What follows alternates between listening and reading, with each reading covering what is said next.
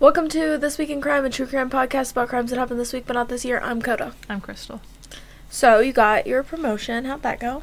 I did. I started yesterday. Yeah. Yesterday, uh, I woke up really early. My mom woke me up, woke bo- us both up because she was afraid that we weren't going to wake up on our own. But me and Cody both had alarms set.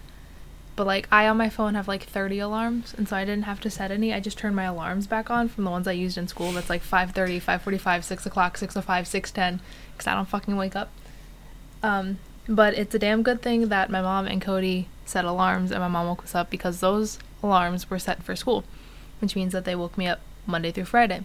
I worked Saturday, so they didn't go off. But I woke up, I I made tea, and got dressed. I wore like one of the one of the shirts that my boyfriend bought me for the manager thing, so I don't have to wear like my dirty thermals that kind of stink for freight. Cause I for freight I just had to buy clothes that like yeah it's gonna get messy. Like I I have fucking wall paint all over my vest, and I asked my manager if I could size down on one. She's like yeah we'll get it, um and then didn't, but it's fine. Uh, went in there really early, which was I expected it to be really busy like not with employee not with customers but employees. Because third shift they all conglomerate in the break room because they have to get a rundown of like you're gonna certain people are gonna be working on this department and certain people are gonna be working on that department because it's not the same for everybody every night. And i kind of expected first shift to all just like be chatting in the in the break room before they clocked in like third shift does but there was nobody there except for like three old people and they were eating their breakfast. Um, and i clocked in and then I, I walked around because they told me they wanted me to find Amy, and they were like, "Well, Amy doesn't work today." And I was like, "Are you positive?" Because my manager definitely said Amy was gonna work today. So I found her. Uh, I found somebody else, and I found her, and she directed me to the person who used to be the manager of my department, but got moved to somewhere in electronics. She she gets paid a little bit more, but she's worked there for three years, and she like walked me around and she showed me everything. There were a lot of work. Terms. There were a lot of work terms because I use a lot of work terms when I work. Like there's like skids and twelves and elevens, and none of that makes any sense to anybody that doesn't work what I work. Um, but she gave me a lot of terms that I didn't understand.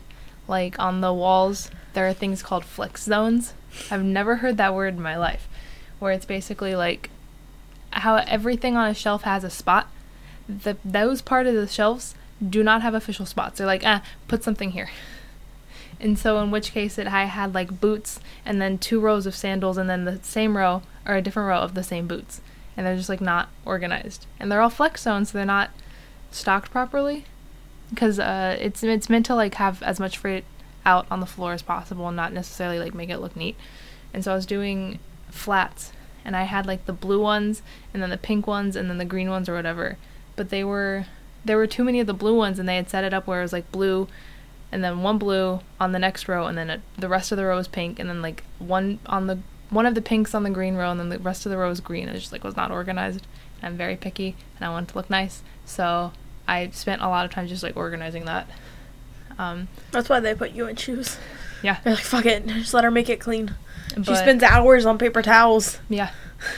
Um, but I didn't learn a whole lot, basically, because my manager didn't come until 12, and I'm supposed to get, like, equipment. I'm supposed to get a printer so I can print out price tags and price changes and clearance stuff. And I'm supposed to have a handheld so that way I can scan things, and we have top stock. So, like, those shelves that are on top of the shelves that you can't reach, that's called top stock.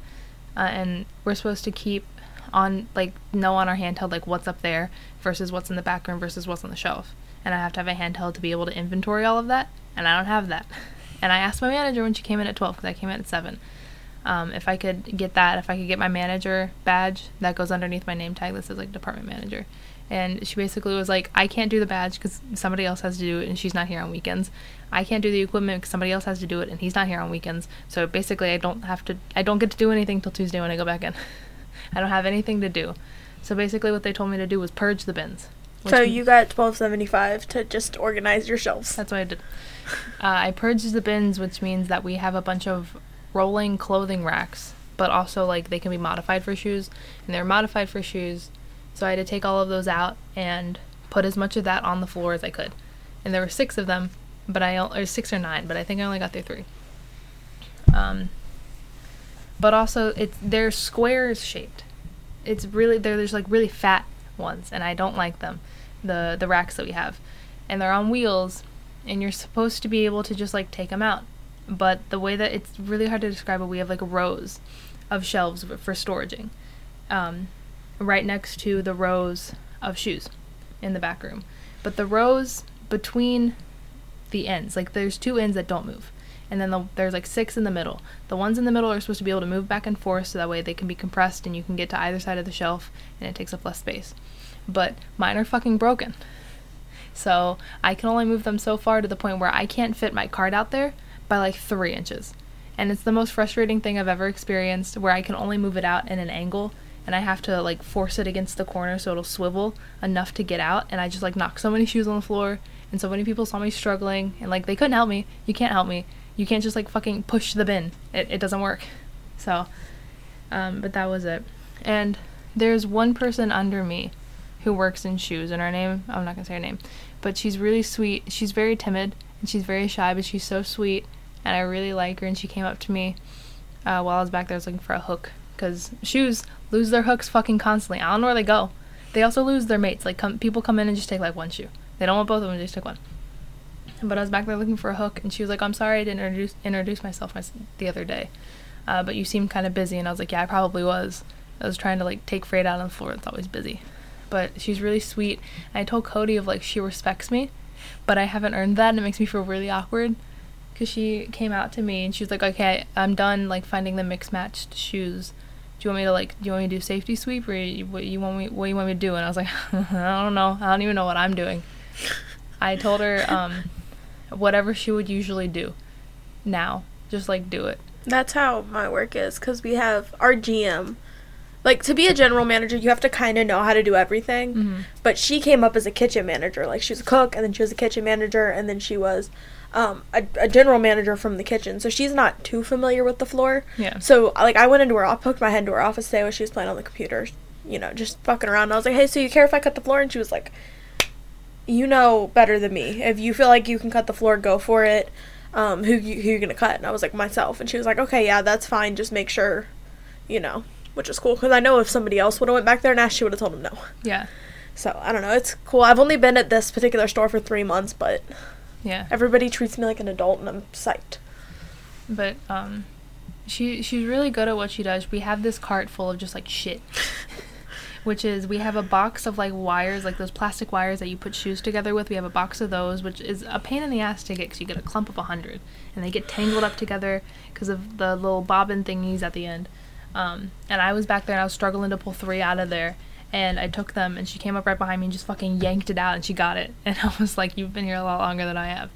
Um, but she organized that entire cart of shit before the shift was over, and I felt really bad every time I had to go back there and like mess it up because I needed a certain hook or mess it up because I needed a certain something. I felt really bad, but that's that's all I, I zoned.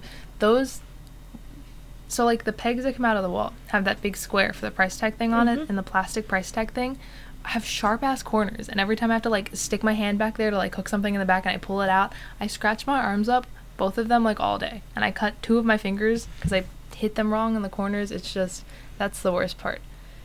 Um, but I I don't know. I learned a life hack in high school. You put fucking chapstick on it, put a band-aid on. It's done in like half an hour. So it's not that bad. I just have to remember to bring band-aids, apparently. It's a occupational hazard. yeah, really. Um, But then, me and Cody made cookies. We made shortbread cookies, which are a pain in the ass. And then we went out for Chinese food, but like not a buffet. For the first time in my life, I've been to a Chinese not buffet. And it was really good. where'd you go? Uh, it was Kathy's Kitchen. Never heard of it. It's really, it's really good. It's really nice. It's a little bit more expensive, um, but it's right. It's in the same square as the Florence Antique Mall. I really want to go to the Antique Mall because Cody doesn't want to go. I want to go too. You think Josh will take us because he loves the Antique Mall? Uh, I think they close early on Sundays. Oh yeah, I forgot. My internal clock is so fucked up because I'm not going to work tomorrow and I usually do, and like I went in at seven and I don't Yeah. usually go in at seven. Our new complaint, because we've so far we've had bitching about everything, but last week we got a complaint about paper rustling. Our new complaint is going to be that I yawn too much. And I'm sorry, I'm tired. I woke up early and drove my friend to work. That I wanted to tell you about how my work life and my life life interacted, and it's because you remember how last week I was telling you about my work husband mm-hmm. who told me that he was going to take a shift from me, um, and didn't, and maybe I had to go to work hungover. Yeah. Well, now he's trying to date my mom. Is he? Yeah.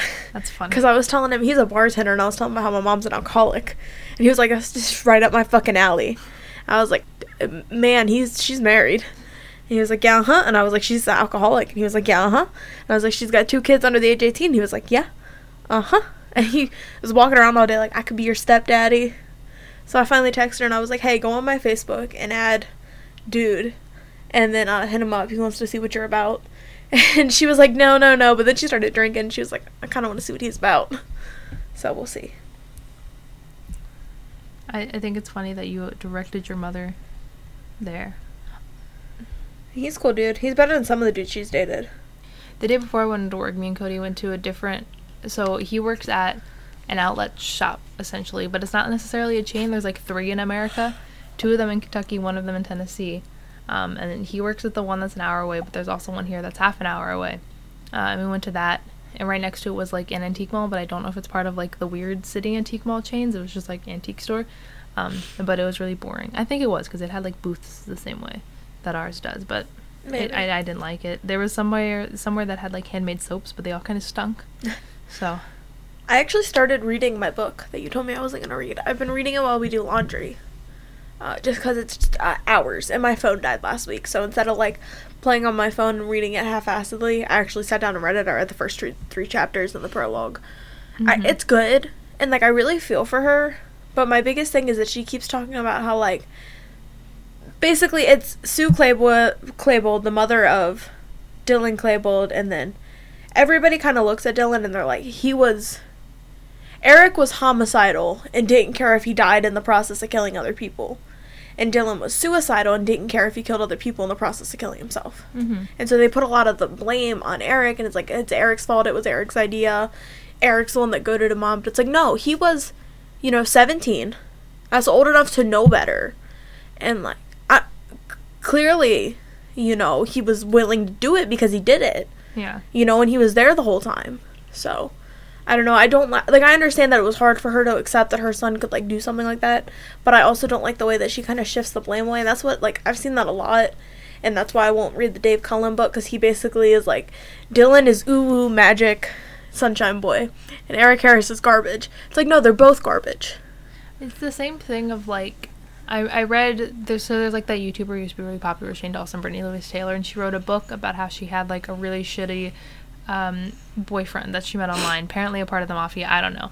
Um, had a kid with her, and basically uh, the cops were like, "He probably made you get a, have a kid, and then as soon as you turned one, you were gonna go back to Serbia. He's from Serbia. Gonna go to Serbia. He's gonna sell you both into sex trafficking, and we're like 99.9% sure that's what he was trying to do." Um, but she broke up with him, went through court, had all that good stuff, uh, got out of it fine. But then I told Cody while I was watching like one of her videos that like her son looks so much like her abuser, and it has to be so wild to have a kid that looks that you love so much to look like somebody who fucking traumatized you. And he was like, "Well, I'm sure it's a different perspective as a mother." And like, I'm yes, I'm sure, but like, yeah, I I would like it's it's still that face, you know. yeah, like if you smile, you can see like his butt chin and his dimples that just are just exactly like her abuser, and I just I don't know how I'd be able to deal with that. Yeah, she was talking about how because they went, they ended up going to their in-laws' house the first night after the shooting because they they couldn't go nowhere else and they weren't safe at home Mhm. because they were getting death threats like immediately, and so they went to their in-laws' house and they were sleeping in the basement. Her and her husband were, I say sleeping, I mean just laying there Yeah. crying all night because what what else are you gonna do? But her oldest son Byron, who is Dylan's older brother, was sleeping um just like in the other room, but she made him pull his like cot down far enough to where she could see his feet through the um through the like doorway, and she Mhm. left the door open. But like in all the pictures, he looks exactly like Dylan, like they are carbon copies of each other, and like Yeah. that had to be so hard for her. You know, just eh, like he's dead, and she has to see his face every day. Yeah. I had the leftovers of Chinese food right before we came here, so my breath kind of sound, smells like General Tao's chicken. I had the leftovers of White Castle, so my breath smells like straight asshole. it's fucking. Oh my god, today. So I work in a restaurant. We have a drive-through, Mm-hmm. and I was over in drive-through making a shake, and the fucking dude that worked in drive-through just lifted up his arm like this, and I felt passed out. It smelled like fucking onion so bad. I couldn't. I seriously, I was terrified that it was me, and I walked over and I grabbed one of the other girls, and I was like, "Do I stink?" And she like smelled me, and she was like, "No, you smell like that strawberry perfume." And I was like, "Okay, great." He smells like fucking onions. Yeah. No, um, on my flight home from Germany, we took one that was like half an hour to get us to like the Netherlands or something. Took like half an hour flight, but it was delayed for like an hour, and so we were sitting on this plane for like an hour, and they're like, "We weren't going to give you food, but we're going to give you some snacks so you don't get angry at us." But I was sitting next to this fat kid who was part of my group, and goddamn it, if he did not stink like shit and fall asleep on top of me. Fucking terrible. Uh, but don't you think that I didn't shove him the fuck off? I did. Just like every time he shifted to the other side, his armpits would move a little bit. and like, I get it because we just came back from a trip in Germany and like it was summer and it's hot, but also I showered every night, so I wouldn't do that. Yeah. I mean, So. don't like. I don't know. I really felt for him because like sometimes like I walk up to you know ten miles a day at work. There have been times where like no matter how much deodorant I put on, I'm funky, Mm-hmm. and like it, it's just like that sometimes. Especially because I started this job in September of last year, Mhm. and so like we were running and it was so hot and like our fucking one day our AC went out and Yeah. holy shit. As- When I worked at Applebee's, it was worse because we had to wear all black shirts, and they weren't like our shirts are like breathable material. These Mhm. were black dress shirts. We fucking there'd be like a whole party of us in the girls' bathroom, fucking just standing there with our armpits under the fucking the blow dryer. Like it's fucking hot in here. It's ridiculous. Anyway, you ready for my case? Sure. How much do you know about Marvin Gaye? Uh, is, is he gay? Uh, no. Then nothing. Great. Uh, so he was this. Um, I'm gonna say this dude. He was like he's a really famous performer. He's like 275th most listened to on Spotify. I just know that because I just posted our promotion for this episode. Okay. Um, but like he's super famous. I had only ever heard of him from that like, it's not Michael Bublé, but it's like Michael Bublé. It's called Marvin Gaye. and Get it on. Mm-hmm. That's fucking all I knew about him from, and Josh was super mad about that, but whatever. Uh, he was born April 2nd, 1939, so ding ding ding, there's my date, uh, in Washington, D.C., to a church minister named Marvin Gaye Sr., and th- they called her a domestic worker, but she was a maid. Okay. And her name was Alberta, because that sounded like a prostitute to me, What year was this? 1939. Yeah, domestic worker. Yeah, that sounded like a prostitute, but I googled, like, what the fuck is it? Like, is a domestic worker a prostitute? And Google was like, no, it's a maid. It sounds like a babysitter. Yeah, it's like, just like a house, just like a general house servant. Yeah. type thing. And they kind of lived in the slums, which like obviously um they were African American, and so like the shit was not lit if you were black in the 1939. Shit is not lit if you were black. Period. I Apparently, mean, in true. America. I, I mean, absolutely, but specifically at this time in Washington D.C., shit was not lit. Um, Marvin and his friends called their little like slum Simple City, due to it being half city, half country. And Gay was the oldest of four siblings. He had two sisters and one brother. Those were his full blood siblings. And then he had two half siblings, one from his mother's previous relationship and one from his dad being a whore. Okay. Um, they were like he had many affairs, but they tried to make it sound like it was like he was just trying to help these women. No, he's a whore. Yeah. He was a church minister and a whore. Um, sorry about it. That's what. That's the facts. Uh, so they were like super into church, obviously, because his dad was a minister, and Gay began singing there when he was just four years old, and Gay Senior was I wrote Gay Senior was described as a peculiar, changeable, cruel, and all-powerful king by Marvin. And he often recalled brutal whippings for any shortcomings. Uh, like, and he said that it was so bad during his childhood that if it wasn't for his mom encouraging his singing, he would have tried to kill himself. So, like, obviously they were not close, and My mom encouraged my suicide attempt, so yeah. I mean, same here. so I don't know. Uh, so Gay began getting like really into singing when he was in middle school, and he joined the Randall Junior High Glee Club, which I thought that was just like a TV show shit. no, it's a real thing. Well, like we didn't have a Glee Club, but we had like a choir. My middle school had a half-ass Glee club, but that was definitely just because they all watched Glee. So Yeah, never watched Glee, can't relate. Um, I watched it if the gay guys made out. That was it. and then in high school, he joined like a bunch of singing groups, and his dad was like not into it. Because his dad thought that the music industry was sinful while being a giant whore. Yeah. So, I don't know, fucking cognitive dissonance, I guess. Uh, so Gay was like kicked out of the family home a bunch of times, and eventually he was like, fuck this, like, I'm not gonna fucking listen to you and your bullshit. So he dropped out of school and joined the Air Force.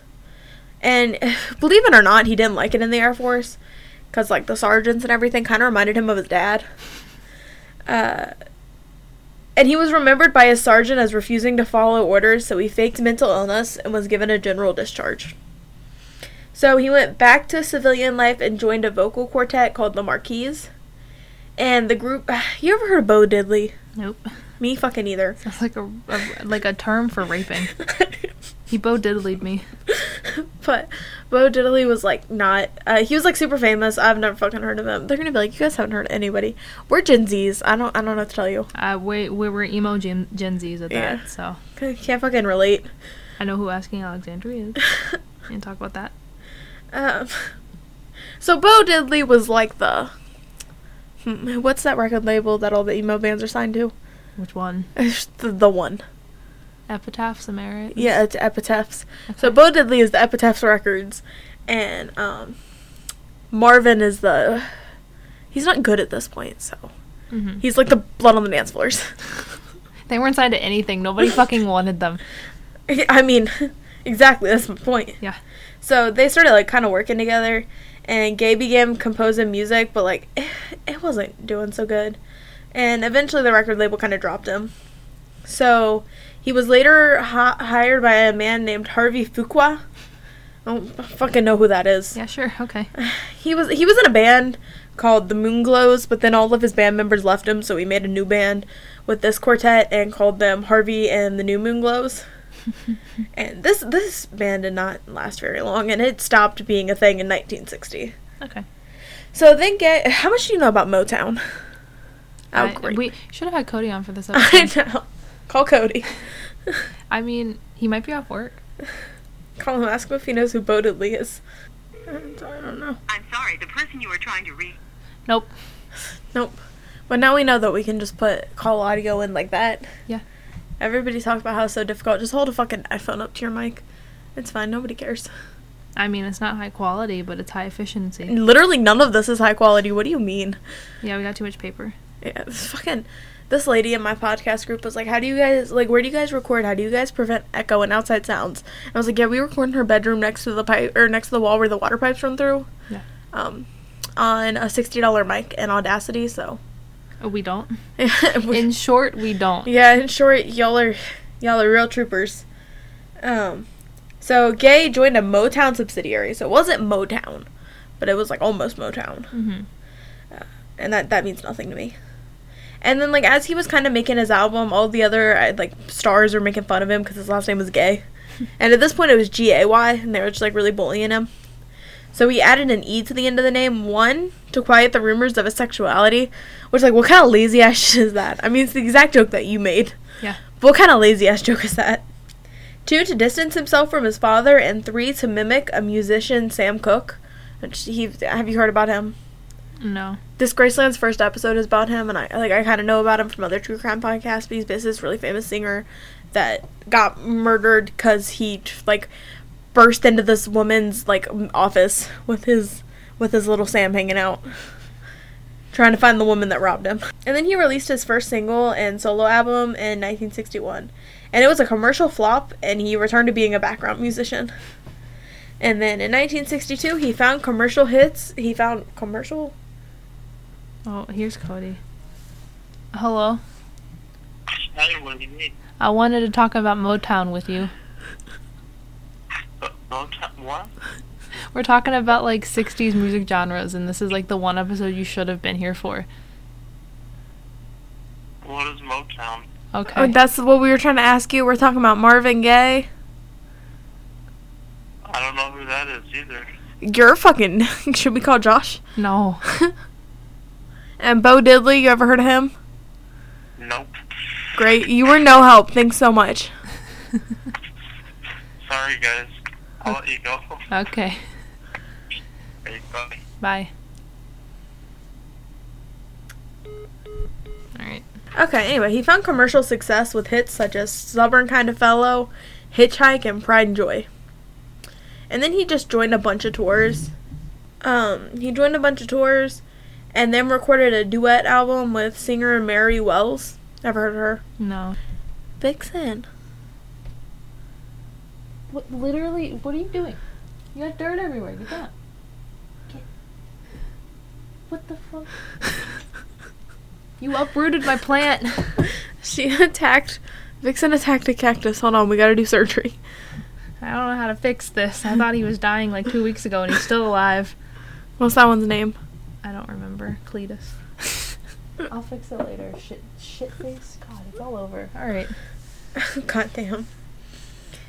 Uh, so he was performing a duet in 1967 with a woman named Tammy Terrell. Nope. Uh, in a city named Farmville, Indiana. I play Farmville on my phone a lot. Great. Um, and then she had just like they're like up there, you know, singing, dancing, doing their Motown thing, Mhm. and then she just collapses into his arms. And she was rushed to the hospital, and doctors found a cancerous tumor in her brain, and told her she would never perform live again. And this greatly affected Terrell, obviously, and she died three years later. But that just like fucked Gay right up. Mm-hmm. Cause like Gay, like basically she was kind of abandoned after that. Nobody really gave a shit about her. And Gay was like, "Damn, the second I slip up, like I'm fucking all gone." And the music industry was like, "Yeah, Yeah. I'm fucking watching you." So then later that year, he released a political song inspired by incidences of police brutality that caused strain between him and his record company, and it was called "What's Going On." Okay. And then in 1978, so I skipped a bunch of time. He wasn't doing much. I'm sure he was, but n- nothing relevant.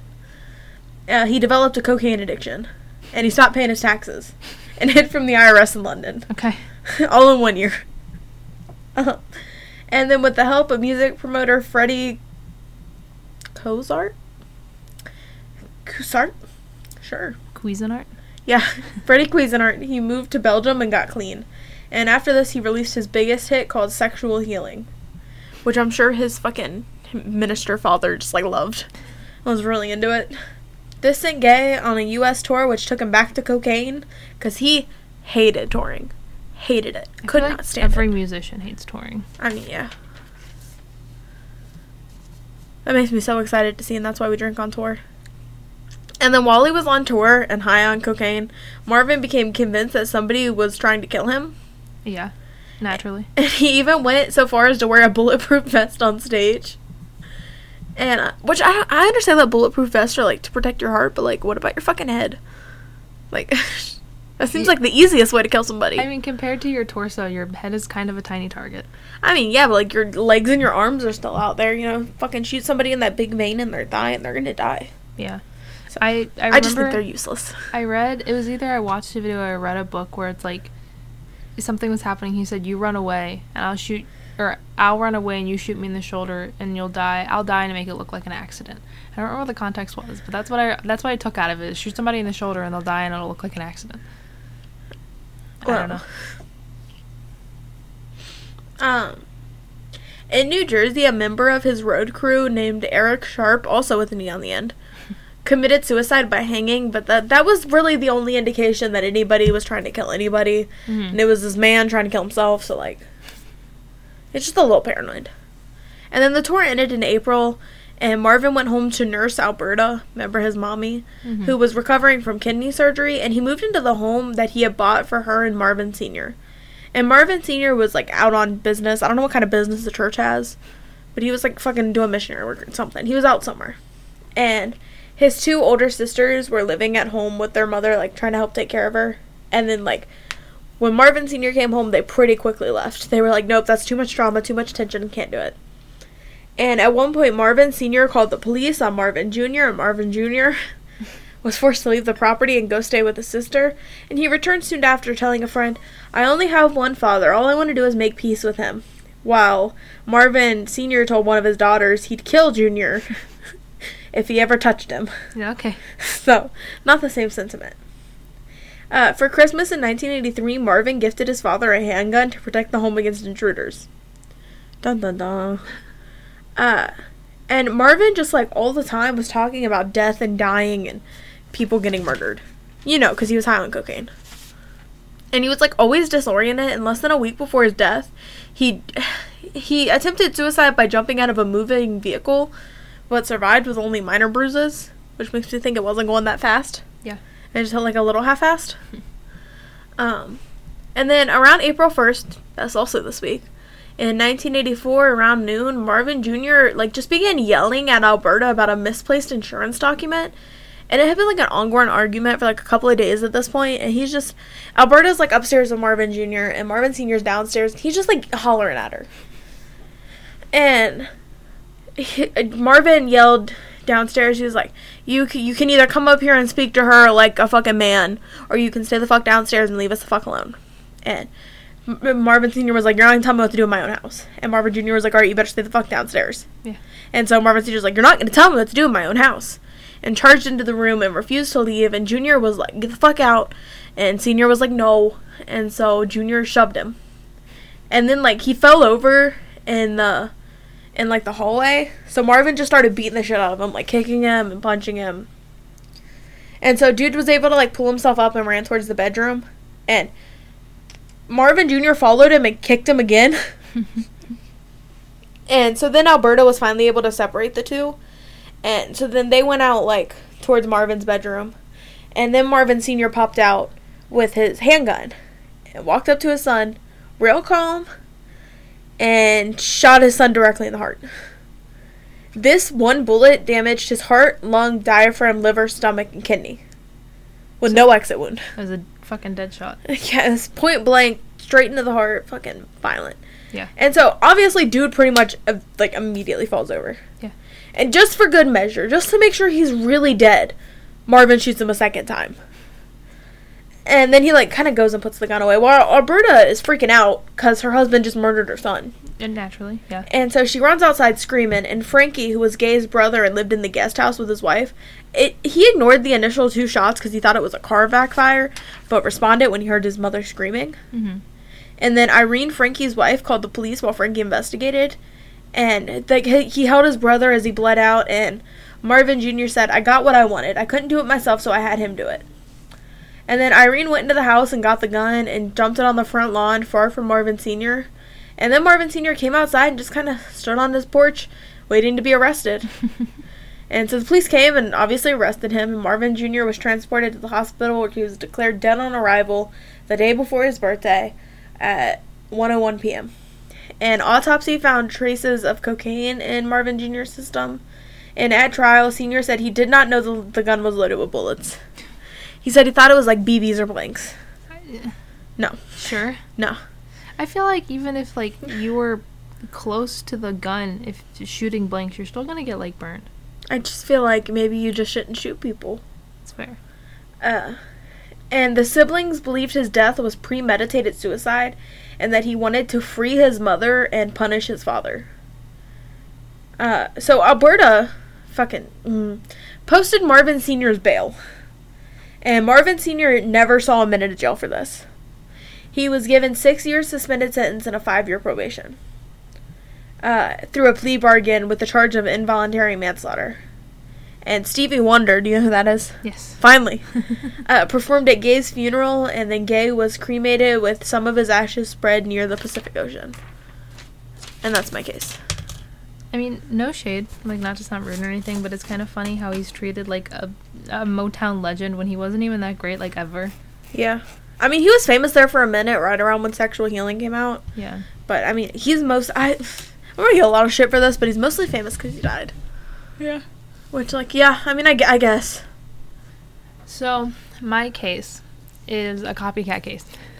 And by that I mean Morbid Podcast did it and I heard it two or three days ago and was like, that's my date and it sounds cool, so I'm going to do it. And so, if you want two sisters who are just like a little bit more charismatic than us or charismatic, then um, If you want two to sisters that know English. Yeah. I've been out of school for a year and a half. Oh, what I wanted to say between cases was that I have this kid at work, and we're gonna call him Junior because he's like three feet tall. Um, Junior was supposed to be moving to a different department that uh, it basically seasonal. It has a lot of seasonal shit in it. Um, but Junior was supposed to be moving to our seasonal department, which is like within a different department, but it basically handles all the seasonal. Like right now, it's getting a bunch of like gardening shit because it's spring. During Christmas, you get like shoved up the asshole with like paper snowmen. Yeah, it's like the gardening center. Yeah. Um, and and Easter, you have a lot of Easter stuff currently out right now. Regardless, When is Easter this year? it's April twenty first, I think. Oh, yeah, it's late this year. Yeah. I don't know, but it, it's something. I think I think it's the twenty first. but he was supposed to be moving there. But he Junior never does fucking work at all. Uh, and in fact, when we had to work on it was either Thanksgiving or Christmas when we had to work on one of those holidays. He purposefully ran a entire pallet of water, like water bottles, over his foot and broke it so he could go home. What? Yeah, Jesus Christ. and I'm not even kidding. He, because the minors back, the minors that work there do not. They just like fuck around all the time, and they were messing around. And my understanding was that like he was playing around. He's like, I. He, they were like, I bet you won't. He's like, Yeah, I will. And he broke his foot. But then the man, he was like, I want an instant report. I want to file an instant report. And she was, one of the managers was like, okay, but you're gonna have to pass a drug test. And he's like, okay, never mind. So basically, should have been fired then.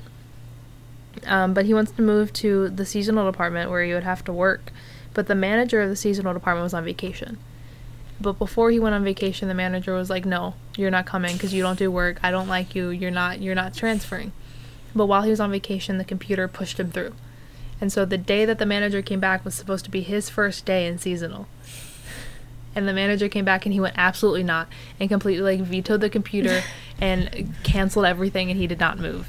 But I heard him talking about it like two days before when I still worked freight, uh, where he was saying something and he said, "The word on the curb is that I'm gonna be moved to seasonal." And I was like, "The word on the curb." He thinks he's so fucking cool, and I just like can't stand him. Um, but I don't have to work with him anymore, so it's great. Regardless, my story. I thought her name was Crystal Magnum, but it's Mangum, and I don't know which one's worse. Crystal Mangum. So she is an African American who grew up outside of Durham, North Carolina, uh, and she was one of three kids. If I'm not mistaken, she was a middle child. Uh, when she grew up, she was kind of broke. She knew she wouldn't have any money for college, so she went into the Navy. Fucking relatable because I didn't go to the Navy. I just got really high test scores. But while she was in the Navy, she met a boy. And she really liked this boy, so much so that she had two kids with him in the Navy. I don't know how that works.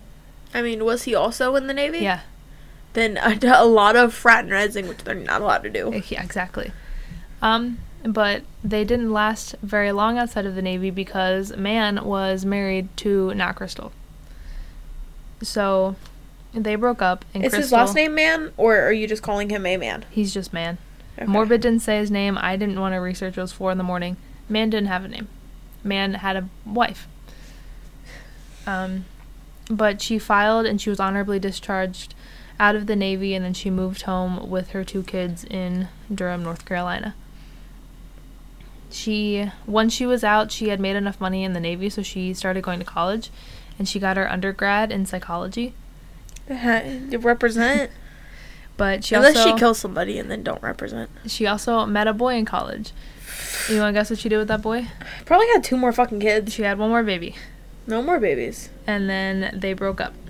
So, after they broke up and she was in college, didn't have any fucking money. She spent all of her naval money on Her t- three On- kids. her three kids and her psychology degree. But also, I like the term naval money because it sounds like she just pulled quarters out of her belly button until she had enough. Um, spent all of her money on raising her fucking kids, hospital bills, and school. So she wanted to go do something that makes very quick money. So And she became a stripper. Yep. Oh, I was gonna say it's everything we've ever considered in high school, and we didn't want to take the ACT. She Oh became a stripper. this woman at work who's like a, the fucking the one that wanted me to buy her Adderall. Mm-hmm. She was talking. I said if I was skinny, I'd be a stripper, which I 100% would. You fucking, you know I would. Mm-hmm. I fucking would, but I'm fat and nobody wants to see a fat girl strip, so I just don't do it. And she went, "That is demeaning. You suck dick for coke, like you suck dick for heroin. You ain't even got fucking teeth in your face. What do you mean demeaning?" Um, but uh, I mean, the umbrella term is stripper. She became an exotic dancer. There's That's not a a, huge difference, difference, No. but it, she became an exotic dancer. She so became might a slightly classier stripper. She put some bells on her waist and shook it around. Um, but she was during her career, she did a lot of private parties. So she booked a lot of private parties. On March 13th, 2006, she had a private party booked with the Duke lacrosse team, so Duke University's lacrosse team, at an off-campus party, the frat house. God damn. Uh, so after the party, uh, it's on record that she went immediately to the police and filed a rape case and said that three of the Duke University boys had raped her. Uh, So, because it's Duke University, their college, they have to keep they have to keep their name really clean. Uh, Duke University took immediate action and fired their lacrosse coach and canceled the entire lacrosse season, like it was over. I mean, that's what you get for raping people. I don't care if she's a stripper or not. Yeah. So basically, everybody who uh, was there on a, a lacrosse scholarship were fucked out the ass. Sounds like you didn't deserve it. Uh, Homegirl went and got a degree in psychology, so. but it said that this made headlines nationwide, and it also spawned a very divided nation of people who didn't believe her because they were on Duke's side. of course, or they fucking didn't. and she was black. Um, and it's the early 2000s. yeah, I was about to say, I feel like I remember vaguely hearing about this. hmm fucking Um, bullshit. But there were a lot of people defending her because she was just a single mother trying to support her kids, doing whatever she needed to do, which was an exotic dancing private party. Yeah, there you go. I have family that's strippers, so. Yeah. During the trial, they had sent away DNA for testing, and it came back that the DNA that they had sent out matched none of the three men that were accused of raping her. Hmm. So they, like, just didn't nut her? Nope. I we're not sure. Basically, the consensus of the trial was that she lied entirely. No. Well, now I feel bad for defending her. Yeah. The Did you say consensus? I think so. Consensus? Consensus? What's consensus? That's not a word. Is it, are you sure? I, yeah, Okay. I'm pretty sure. Um.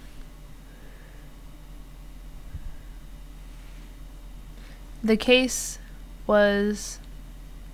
They filed the case as a false accusation, and the boys were found as innocent. And Did they get their scholarships back? I have no idea. I should hope so, but I don't think so.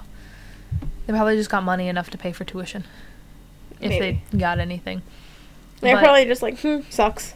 after this, I don't think Crystal received any like legal action against her for like lying, taking the boys to court, and all that other stuff, because they couldn't definitively prove that she was lying. So nothing really happened. She just like didn't win. Um, but also, the since the case was nationwide, the fact that she had lied was also nationwide or quote unquote lied. I'm not gonna say Yeah. that she definitely did, but she might have lied, went nationwide, and so uh, around where she lived, she couldn't get a job. Uh, and if she did get a job, she was like fired really quickly because either like she got bad press, which means that like the place that she was working was getting bad press. Customers were just upset.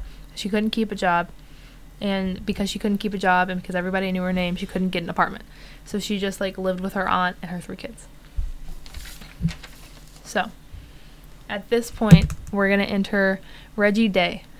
Reggie Daye was born in 1964, also in Durham or outside Durham, and Fucking he old. was described as very kind and very helpful by all of his neighbors and his family and his friends. No, aren't they all? Um, he met Crystal while he was painting his aunt's house, um, but not Crystal's aunt. Um, I don't. So they, they weren't related. no, This I- isn't Louisiana. Nope. I, I don't know how she was just at his aunt's house, but she was.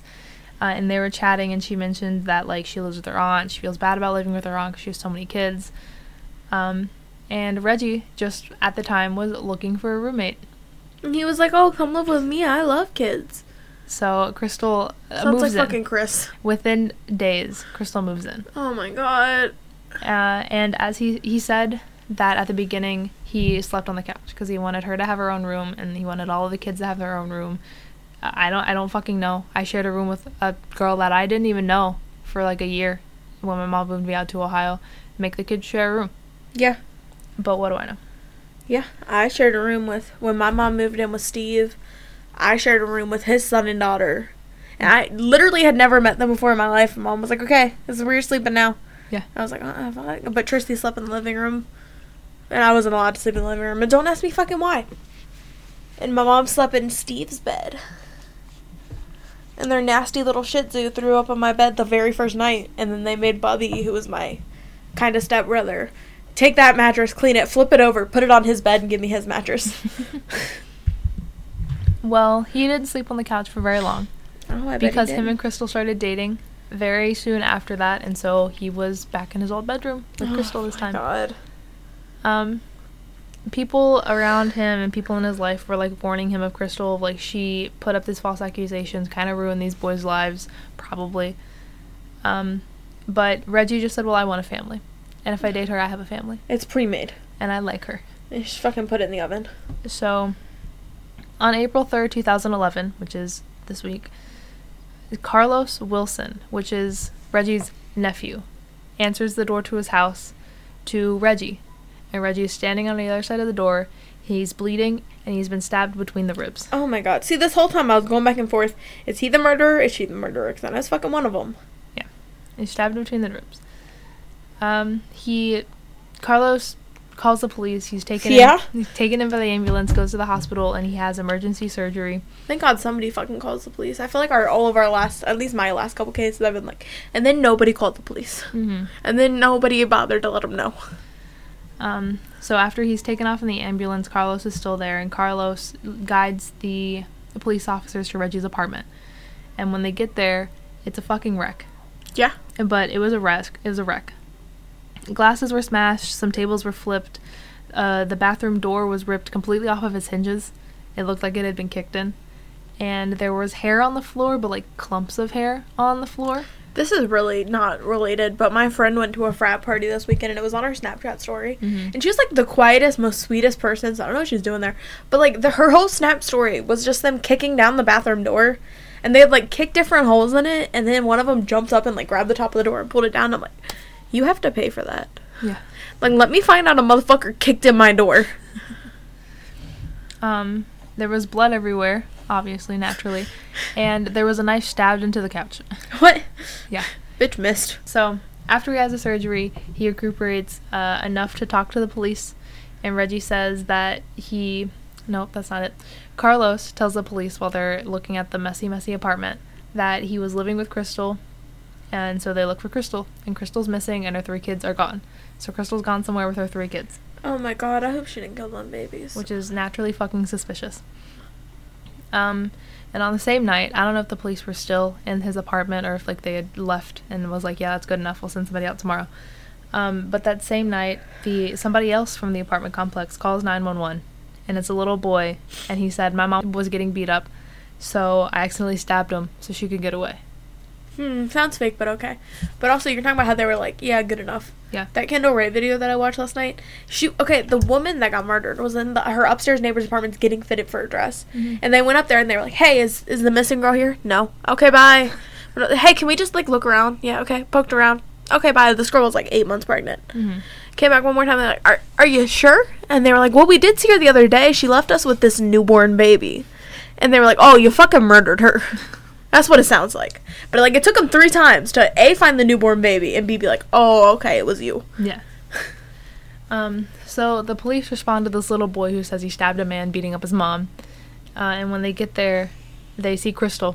And Crystal's at a neighboring apartment, so they obviously didn't look very hard for Crystal the first time. Uh, Crystal was on the floor, her hair was messed up, she had a swollen lip, she had a cut on her hand, and she was just very frantic. This is like days later, right? no, it's the same night. Oh, it's the same night. Okay. For a second there, I was thinking like days later, and I was like, "Why is she still laying on the floor?" No. Um, so they calm her down, and the police bring her in for questioning. I don't know what they whether they left the kids at the neighbor's house or they took them to like police babysitters. I don't fucking know. Um, but she was with her kids. The kids were fine. But when she gets to the police office, she is like, "I'm not gonna fucking talk to you." The last time I talked to you, I got I, wronged in court. As she probably believed. You seen that video on Facebook about "Shut the fuck up Friday"? No. And it's the it's the, they're talking about working illegal in like illegal dispensaries, and they're like, if you don't say anything, they don't know whether you were working there, whether you were volunteering, whether you were a customer. They don't know shit. So shut the fuck up. Shut the fuck up, we can get you off. And the one guy, he's in a suit with sunglasses. Goes, "It's shut the fuck up Friday." And that's just what I've been saying forever. Whenever somebody gets on my nerves, I'm like, "It's shut the fuck up Friday." Um, so she doesn't speak to anybody, but the detective thinks that just like by visual observation, she looks like the victim and not the aggressor in the situation. He was stabbed. but Um, sure. So the all she can do because she doesn't want to talk is that they treat her injuries and then she, uh, they take custody of her and she's arrested. And she is charged with assault with a deadly weapon and life-threatening slash serious injuries, uh, inflicted. So in the hospital, Reggie, they look at Reggie and Reggie was stabbed seven and a half inches into his chest, Damn. and they hit his colon, his spleen, and his kidney. God damn. There are skinny people that ain't seven, ain't even seven and a half inches thick. Um, he says That's so a big his ass knife. his account says that on the day of April 2nd, they both went to a family picnic, so Reggie's family picnic, and this was the first time he was ever going to go to his family and introduce her as his girlfriend. So it was like a big deal to him of like, yeah, this is my girlfriend, and I'm with her now, and to his entire family. Uh, and they get home, and they see a cop in like in front of their apartment, and Crystal recognizes her, recognizes the cop because she's been in touch with the cops a lot. So she talks and they're kind of friendly, chats with the, the cop a little bit, and then Reggie comes up and he's like pissed off because he thinks that she has been flirting with this cop and he's not happy about it. And so they start to outside, they start to argue. And the cop says, If you're gonna argue, you should probably go inside. Sure. So he says that they go inside. Reggie, um, they go inside and then they have like an altercation and they argue. And Reggie admits to hitting her, and so she runs away, locks herself in the bathroom, and he's still mad, kicks in the door, drags her out by her hair, and then suddenly he's like, hmm, this is bad, I'm gonna stop, and then stops. And then Yeah. walks away. See, at this point, see, this whole time I was like, oh yeah, she probably just stabbed him. I'm gonna keep going back and forth. Like, yeah, he sounds like he deserved to be stabbed. Yeah. Like, first off, you dragged me anywhere by my hair, motherfucker. You're not getting back up. I'm gonna drag you to the morgue. But also, just the cop was like, if you're gonna argue, argue inside. Well, yeah, because otherwise, like, disturbing the peace and all that yeah, I shit. know, but like, that doesn't look like the early onset domestic abuse case that you're just like witnessing that you can definitely like. I don't chill I mean, now. Josh and I have had very loud, screaming arguments. We've both thrown things, but we've never hit each other. We've never hit each other in anger. We've hit each other just because we're assholes. But we've never hit each other in anger. So, I mean, I'm sure if a cop saw us arguing, they'd be like, oh, you're both nuts and you need to be arrested. I feel like a cop who's familiar with Crystal's case would have paid a little bit more attention because he said that she was friends with him, the cop. I I don't know. uh, regardless, he says that he realizes that he's doing a bad thing and walks away. And then, so he walks away after he's dragged Crystal out of the bathroom. Crystal gets up, runs to the kitchen, grabs a knife, stabs him, runs away. Yeah, uh huh. Sure. Um, but while after he gives this account to the, the cops in the hospital, he's still in the hospital, still supposed to be recovering. Reggie gets worse, and in Mm. which it comes out to the doctors that Reggie is an alcoholic, and right now he's been in the hospital for a few days. He's going Oh, through he's withdrawal. detoxing. Yep. Alcohol is one of those drugs that if you quit it cold turkey, it can kill you. Um, he falls into a coma, and on April thirteenth, two thousand eleven, his family makes the decision to pull his life support. Uh, so she she got murder, right? So yeah, because the family says that like, uh, if even if he was gonna come out of this coma, he'd have like ridiculous brain damage. So it's Yeah. mm, just take his life support, kind of get it over with. Well, I know it's like if you die within one year of somebody attempting to murder you, or you die as a result of your injuries of Mhm. the murder, they can be charged with murder. So Yeah. they're probably like, "Fuck it, Yeah. put her ass in jail." Because Reggie went in for the stab wound and not like alcohol withdrawal, his cause of death was labeled as um, stab wound complications, and so I mean, yeah, I feel like any stab wound is complicated. Crystal's charges go from uh, assault with a deadly weapon to first degree murder. First degree. Mm-hmm. I don't. I don't feel like it was premeditated. Um, I'm sure you're about to tell me, like, yeah, she fucking every day she practiced making the cut a little deeper and deeper. We'll see. But Crystal's attorneys advise her that she goes straight to the district attorney and just talks to the district attorney. So she does. And her story to the district attorney says that she went to the picnic uh, and Reggie had started drinking that morning before they went to the picnic. So he was already kind of like tipsy to drunk um, at the picnic. And they came home at 1 a.m. I don't know what kind of picnic ends at 1 a.m. But literally any of my family picnics. no. Uh, My I'm- picnic ends at sunsets. I come from a family of alcoholics, so picnic, binger, same thing. But when they came home, the officer was there. They spoke to the officer. Uh, he still thinks that she's flirting, so he goes inside and he hits her. Uh, she locks herself in the bathroom. He knocks down the door. He drags her out. And then her story goes that Reggie runs to the kitchen to get knives and he throws them at her. Like a fucking magic act of fucking sword throwing to that person on the wheel. He's just throwing them at her. And then that corroborates the story of like why the knife is stabbed in the couch. because the knife that was stabbed in the couch wasn't bloody. It was just in the fucking couch. Um, so she says that of the fucking mirage of knives that he was throwing at her, bends down, picks one up, stabs him. And so, Um, yeah. yeah, that goes to court. They think that's probably the more realistic story with, upon investigation. Oh, the the knife And wound act she is gets, the more realistic story. I guess it's. It, I mean, it makes a little bit more sense than Reggie's. Uh, in court, she gets charged with second degree murder. Um.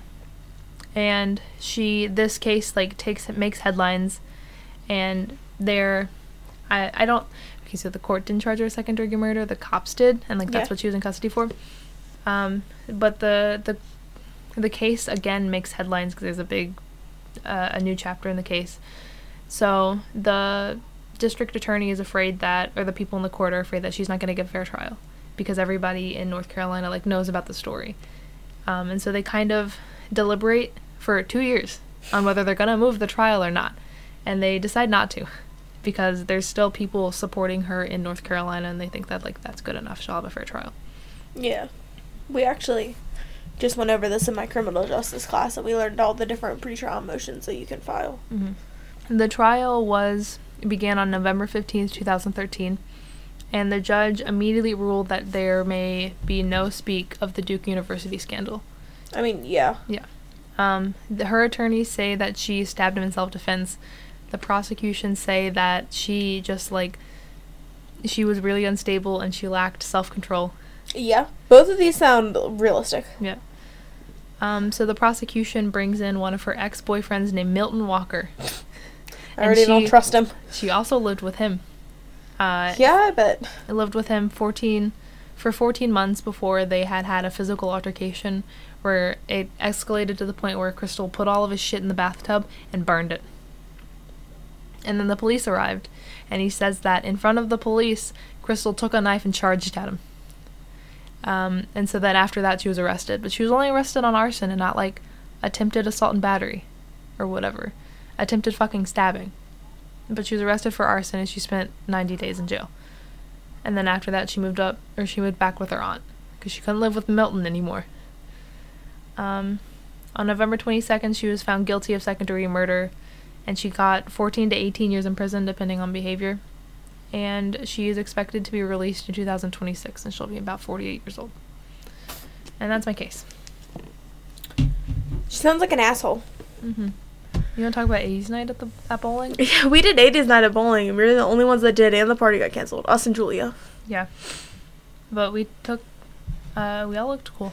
Yeah. Cody said that he went for 70s guy. I did like 80s party girl, and you look like a 90s punk. Oh yeah, I was trying to go for like 80s punk rock, and I tried to do my hair, but it looked more 90s. But I we I- just covered all the decades. I googled it, and 80s punk rock is a lot of leather, not as much black. Okay, I didn't have any leather. Yeah. Look, oh, the point is that we all looked not modern. That's because I wanted because I have like some denim jackets that have like patches on it, and I was like, I'm just gonna wear that, and I'll be like a punk. And he's like, No, that's 90s punk, and I was like, Okay, well, can I wear it anyway? I mean, yeah. I didn't have any. I didn't own anything neon because it's 2019, and nobody wears neon. Yeah. I don't know. You have any other closing remarks? No, that's it. I'm I'm yesterday I was on the drive home with Cody from Chinese food and I had a fleeting thought, like it was like a, a half a second thought in my head of I want to play video games when I, video games when I get home. And then I was like, "Well, what video game do I want to play?" And I said, "I want to play the ones where I organize the shoes." I went, "That's not a video game. That's my fucking job." it doesn't feel like my job because I've only been doing it for a day. But currently, right now, I'm very excited to go back to work. And that's how I was for the first like six months of doing freight. So it won't last, but I like it now. I'm surprised that it lasted six months. Every time I start a new job, I'm happy for like a week, and then I quit. That's why I've been through so many jobs. No, I love my job. I don't really- like the people that I work with most of the time, but I See, I like job. the people that I work with. Although today, the okay, so remember how I think it was two weeks ago I bitched about that girl Mhm. that tried to leave early, and I was like, "No, you're not fucking leaving early." But then she got an attitude and got in my face, and I was like, "Just get out of my face." Yeah. Well, today she was talking. We were talking about people talking behind each other's backs because everybody at work talks about behind everybody else's back. It's like high school, Mhm. but like it doesn't really bother me because like I try to be nice and friends with everybody, even though I fucking hate most of them, just because like it's work. And regardless of whether or not I like you, I still have to be here with you, so might as well be cordial. But Heather was talking about people talking behind her back, and this girl turns around and makes eye contact with me and goes, "Yeah, I've had a lot of people talk behind my back, and they'll run their mouth acting like I don't know what they what they're saying about me." And it's real funny when you walk up and somebody all of a sudden stops talking, you know. And I was like, "Yeah, can't imagine what that's like." Everybody seems to like me, and I walked away. so My fucking my coworker. Um, my last day. First of all, the last day that I worked on freight, everybody was pissed off. Like so many people were just mad, and I didn't fucking get it. Like I'm supposed to do uh, boxes called break packs, and I don't know if that's my company specific, but like sure, they do break packs because nobody knows what the fuck break packs are anyway until I tell them what it is. I do break packs, and which is different from sorting uh, boxes off the off of the truck by a little bit, right? Sometimes the twins do it, but this day um, they've decided that they didn't want the twins to work together because sometimes they're a little bit slow when they work together. So they want me to work with one of the twins, and the other twin does something else separate from the other twin. That's fine. Um, so my job was supposed to be doing break packs, but I also needed to teach the twins how I do my shampoo and conditioner my body wash because it's organized by aisle. I need to make sure that they know how to do that when I'm gone. And so when there wasn't a break pack on the line, I was teaching one of the twins, both of the twins, interchangeably, how to do them. And my supervisor went, No, you can't do that. You're on break packs. And I was like, But I need a teacher because I'm leaving. And he's like, No, you're on break packs. We didn't have any break packs on the line, we didn't have any on the floor. So I went back to the area where we sort break packs and I sat on the floor. And he was like, You need to get on. I know I'm on break packs, but you have to do, no, you're on, I'm on break packs. And I did that for like five minutes and I was having like the biggest temper tantrum, like temper tantrum war with him because he was also fucking pissy. He didn't like it. But my manager had also pissed off another one of my coworkers to the point where he was taking pallets and throwing them across the entire room. And that scared the shit out of me because I can barely lift a pallet, let alone move it a, distance without it like dragging on the floor. And he was, he threw like six of them. And I was like, who pissed him off? And my manager had because we, we had two trucks and we were sorting between the first truck and the second truck and we were trying to get it done quickly because we had to be get it we had to get it done before lunch, which we did. But the they were already rushing, and my manager went, "Okay, come on, hurry up," and that just like set him off, and he pissed him off. And this is the guy who's like really sweet and really quiet most of the time, um, and he was throwing skids and he was like just shoving everything everywhere, like things that were just heavy and hard. And I did get it; it scared me.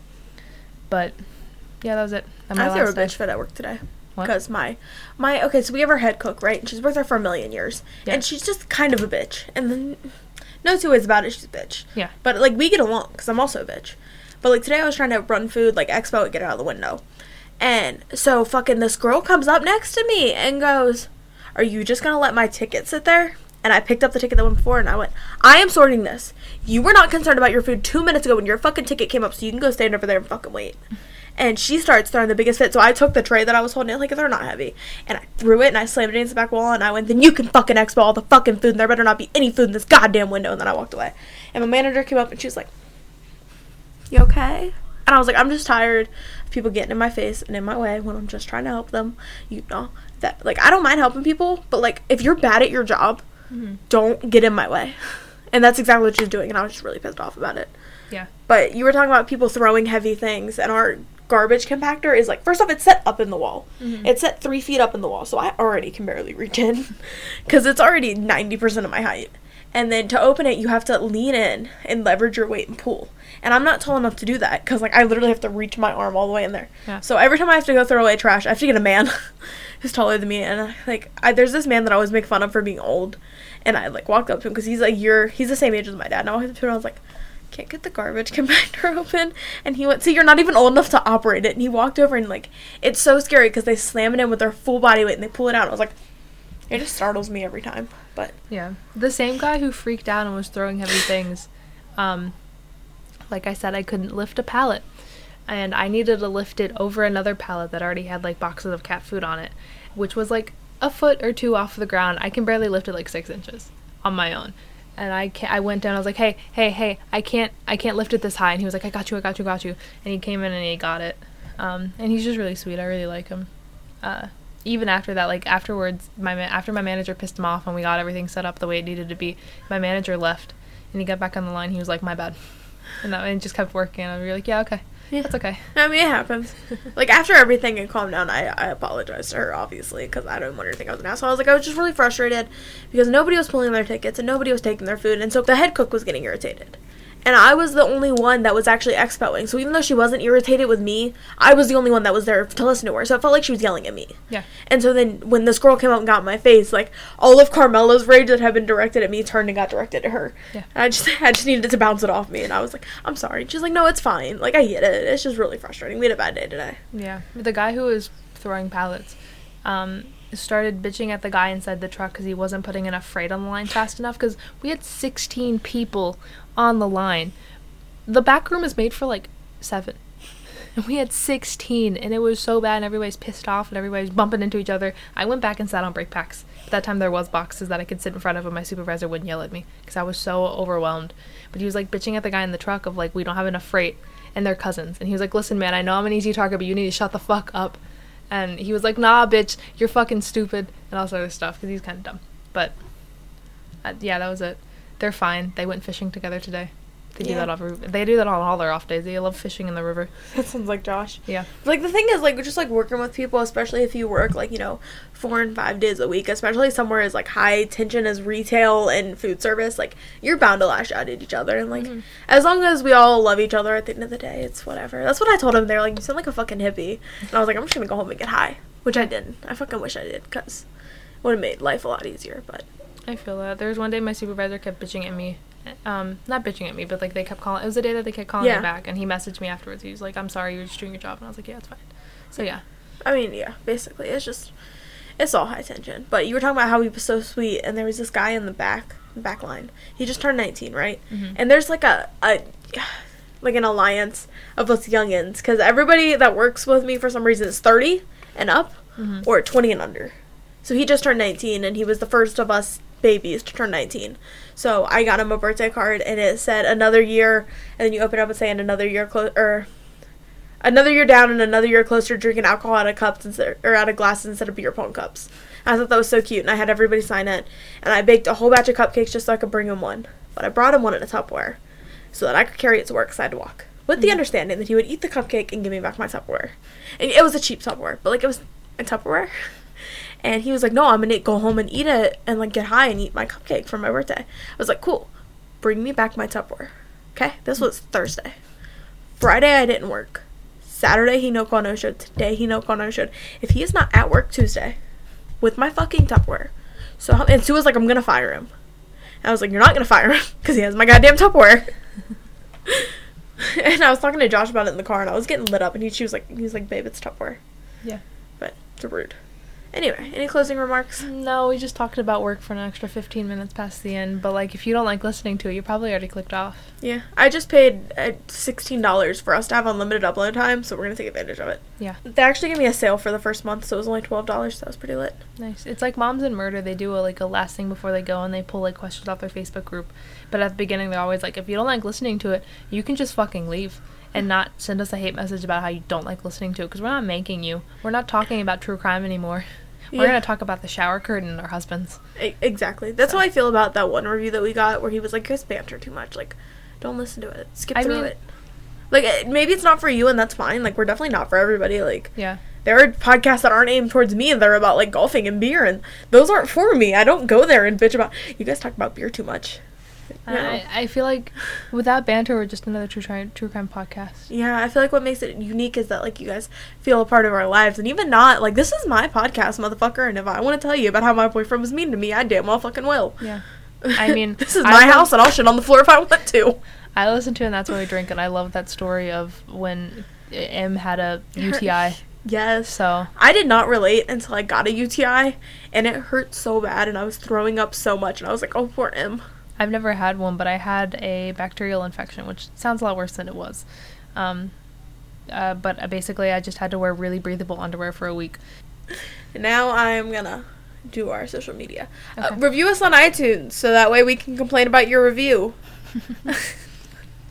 we need more things to complain we about. We need people who actually like us to review because the only reviews we've gotten are people who don't like us, and they, Yeah. they feel so strongly that they want us to know. We have almost 40 followers on Spotify, which like not might not be a lot, but like clearly you guys like us. So like get on iTunes or something and like tell us that you like us, cause You're hurting my feelings, my Yeah. little baby fifis.